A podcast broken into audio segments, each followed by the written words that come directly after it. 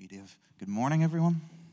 Um, can I just say, in response to Dave there, but actually, Baby Baby by Amy Grant is an absolute banger of a tune, right? And it encourages all to go and listen to it, right? Um, so, yeah, we're, we're going to read Psalm 10 this morning and really cheer ourselves up, um, as you'll soon see. But I need your help to begin with, right? We're going to read it together, and hopefully this will work, right? I've color coordinated it okay? So there's there's there's green red and blue right? The green is kind of like the complaint of the powerlessness power people without power right? The red is the words of the wicked and the blue is the prayers. Here, here's what's going to happen. Anyone within the pillars right? You're going to be green and read the green bit right? Everyone to this side of the door okay behind the pillars you're going to be the red bit and anyone to this side behind the pillars you're going to be the blue bit. Does that make sense so about 40% assurance there, right? Okay, well, let's go. So green is here, right? Okay, so this is Psalm 10. Why, Lord, do you stand far off? Why do you hide yourself in times of trouble?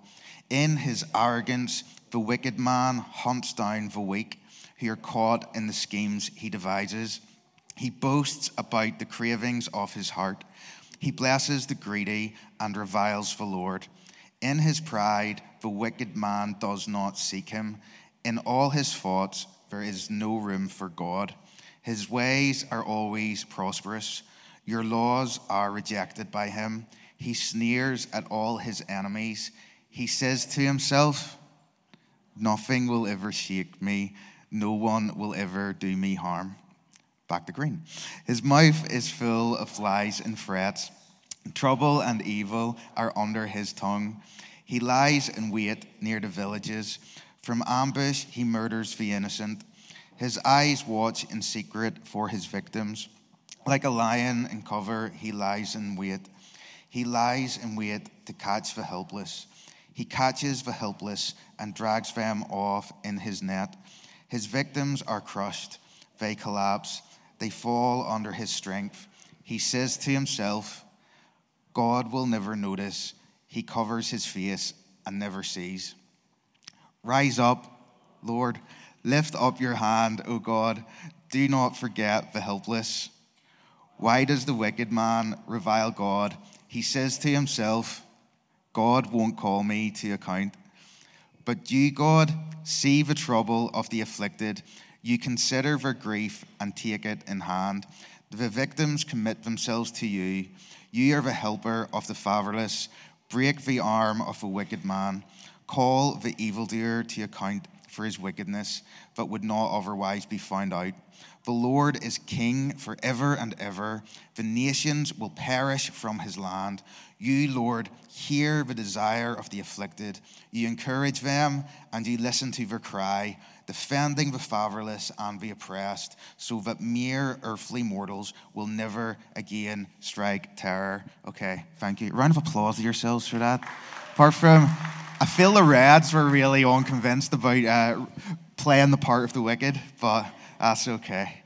Um, just want, have you ever had high expectations for something, uh, but the reality has been disappointing? Okay, so I got some examples, right? So expectation versus reality. Okay, um, or versus this, someone bought this costume and this is what they received.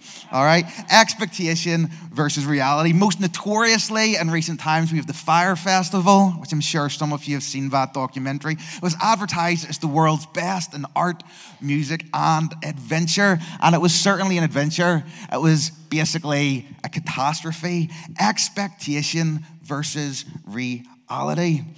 A big part of this psalm is the gap between our expectations and our experiences. An interesting thing at the start that helps us to understand this psalm, Psalm 10, is that originally Psalms 9 and 10 were one psalm. In fact, they're an acrostic poem. Do you remember doing those in primary school? Like you had to work through the alphabet from A to Z. So, so this poem works through the Hebrew alphabet in alphabetical order, and it joins, this pattern joins Psalm 9 and 10. And that these Psalms are joined or were joined together is important.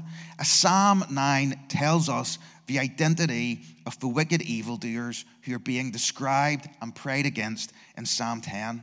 This isn't just one bad apple. The culprit, the wicked, are the powerful nations who oppress the weak for their own gain.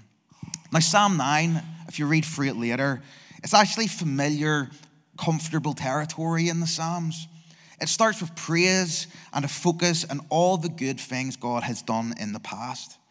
But there's also a hint in Psalm 9 that this isn't an ordinary prayer psalm because the promise of praise is qualified. It's not, I will praise you, Lord, whatever my circumstances. It is, I will praise you, Lord, when you show up and act. And I don't know about you, but I find that pretty shocking to find an ultimatum in the Bible. Okay? Someone praying, God, I will do this if you do that.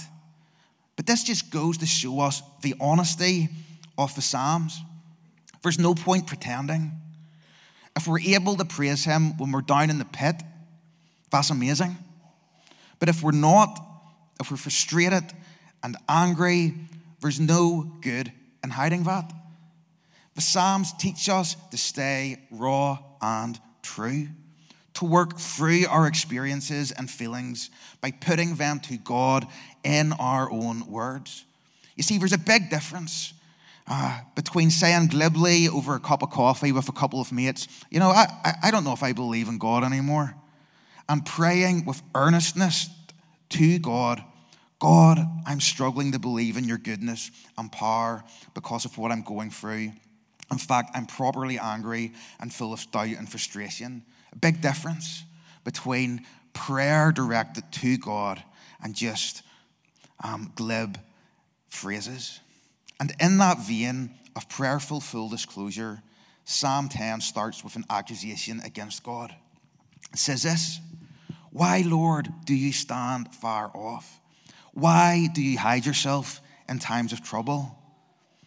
God is being accused of standing far off, of refusing to act like how he's supposed to, of refusing to do what he had done in the past. The expectation is different from the reality.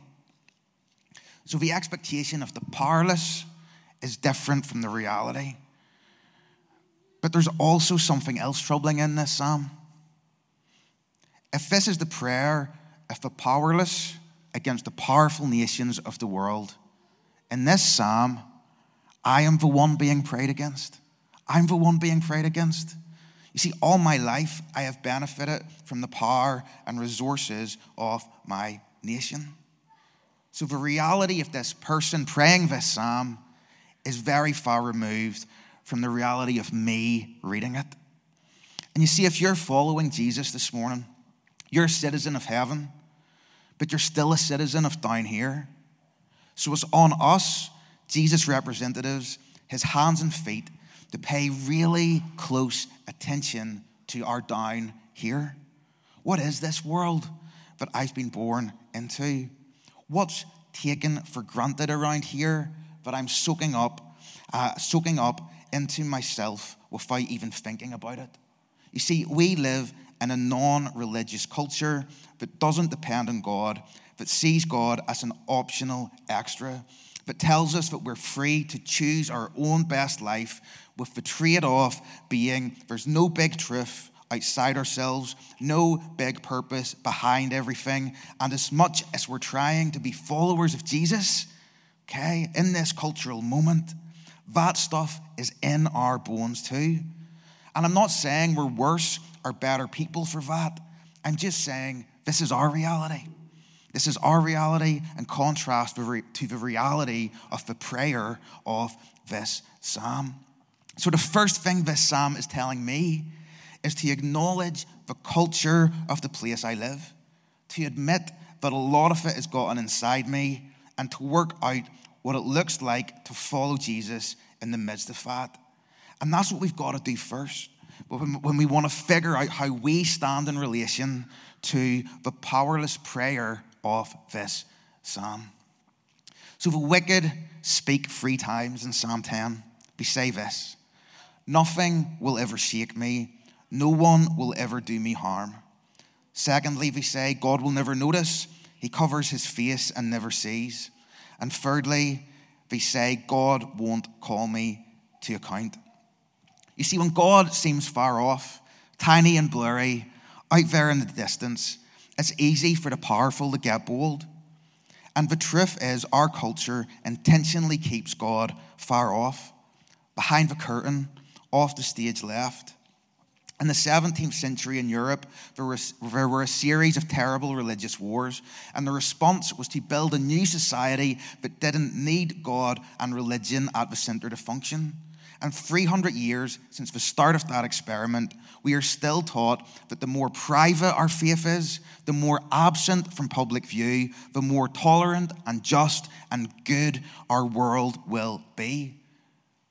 But against that, this psalm says the exact opposite. The prayer of this psalm says the more absent God is from public view, the more evil there will be. The more out of view the Creator is, the more the wicked are going to keep getting away with it. But you see, as carriers of God's presence, we have a moral responsibility to make God known. So, the second thing this psalm is calling us to is to be prophets. To be prophets thorns in people's sides, a people who are never done reminding the powerful that they have moral responsibility and that they will, in the end, be held accountable. But you see, to become prophets like that, we need to first let the Holy Spirit interrogate our own hearts, to challenge our deepest assumptions and motivations. That's the necessary work to become a prophet in this generation, but it's a work that's as painful as it is necessary. Final thing this psalm is an invitation to be restless in our prayers for justice. Don't walk away from the fight. And you see, the truth is, it's easier to walk away when we're not in the thick of it. Unlike the genuinely powerless, we have choices. And one of those choices is to stop praying, to exchange our frustrated faith for a quiet, uneventful life where we choose our own values and goods. Now, now we, won't, we won't be like the wicked when we do that. We'll make sure no one gets hurt. We'll be conscientious. We'll minimize our collateral damage, try and leave a positive legacy, bring our kids up well, do some volunteer work, leave out our recycling. when we're not in the place of powerlessness, this is an easier step to make like the minister in the John Updike novel, he's playing golf, gets to the 12th hole, realizes he doesn't believe in God anymore, then just carries on and finishes his game. But this psalm challenges that, doesn't it? Because even though there's frustration, honesty, rawness, God is still a bedrock. God is behind this prayer, and God is the one being prayed to. Do you know what power loves the most? Predictability. Predictability. I started by saying this psalm is about our expectations and our experiences not lining up. But for us, if we're being honest, this psalm actually conforms perfectly with our expectations, doesn't it? That the poor suffer and the powerful win. That's the status quo, isn't it? That's just the way things are. This is our predictable old world. But you see, this psalm doesn't accept this as the true nature of things. Instead, at the heart of this psalm, there is a prayer Rise up, O God, lift up your hands. Rise up, O God, lift up your hands. It's like shouting for a fighter to make the ring walk. He's saying, Bring it on, God. Come out of the battle, fight on our side, be with the powerless, because that's who we know you are. And he is going to keep praying that until God's disruptive, restless power smashes the old order of things. Because this psalmist, the person praying this psalm, knows that deep down, actually, this is the true nature of things. And when we pray like this, We are summoning a God who has already answered that prayer to arise, to rise up when he raised his own son from the dead.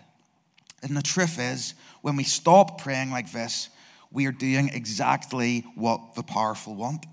We're helping maintain the status quo, the predictability of our world that allows the wicked to get away with it. And I genu- genuinely believe that without this God, there's no strong basis for good and evil, for justice, for hope. There's no genuinely liberating power that can rattle the cage and stir things up.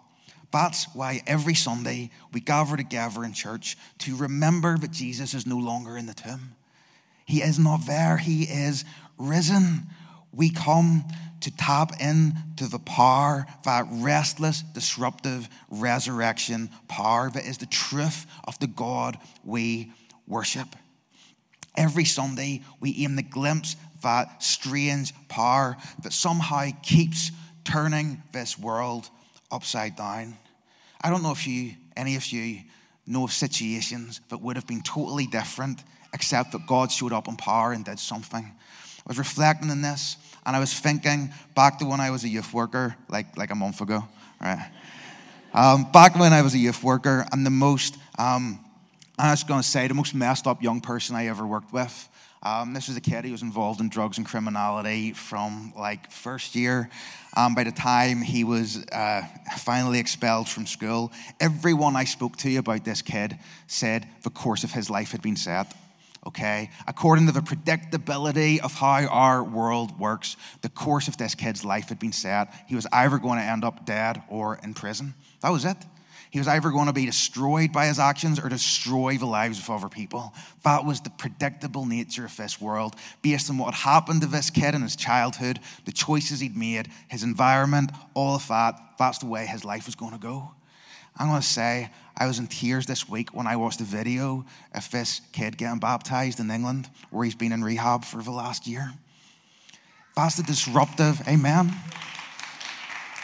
That's the disruptive, restless power of this God. That is the resurrection power that we need to cling on to, that we need to keep praying for. So let's be restless and relentless and real on our prayers for God's justice and for this God to show up, because I don't think we have another choice.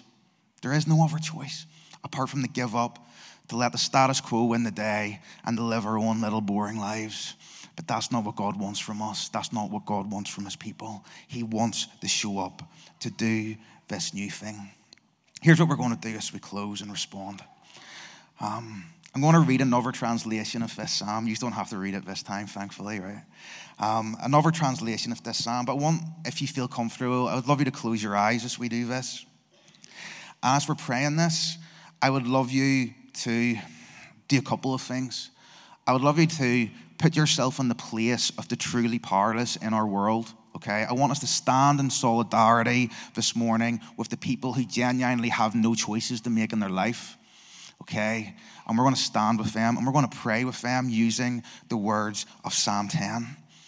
We're also going to use this as an opportunity, okay, to rededicate ourselves to this God, to serve in His purposes, and to uh, praying for his power to come and, and to move and make a difference in the world. So we're going to stand in solidarity with the genuinely powerless, and we're going to pray to be a part of God's purposes for this world. So if you feel comfortable, close your eyes and we'll read um, Eugene Peterson's translation of Psalm 10 together. Or I'll read it and you'll pray it into yourselves. God, are you avoiding me? Where are you when I need you? The wicked are full of hot air. They are on the trail of the poor.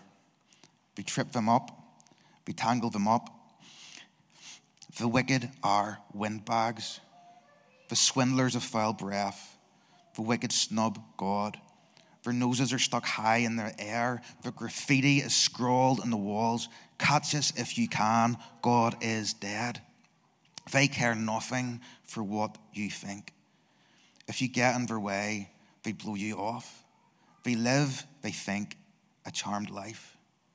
They say, We can't go wrong. This is our lucky year. They carry a mouthful of curses. Their tongues spit venom like snakes. They hide behind ordinary people. They pounce on their victims. They mark the luckless, then wait like a hunter in a blind. When the poor wretch wanders too close, they stab him in the back. The hapless fool is kicked to the ground. The unlucky victim is brutally axed. He thinks God has dumped him. He's sure that God is in, indifferent to his plight.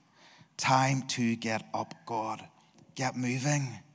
The luckless think they're God forsaken. They wonder why the wicked scorn God and get away with it. Why are the wicked so cocksure? They'll never come up for audit, but you know all about it.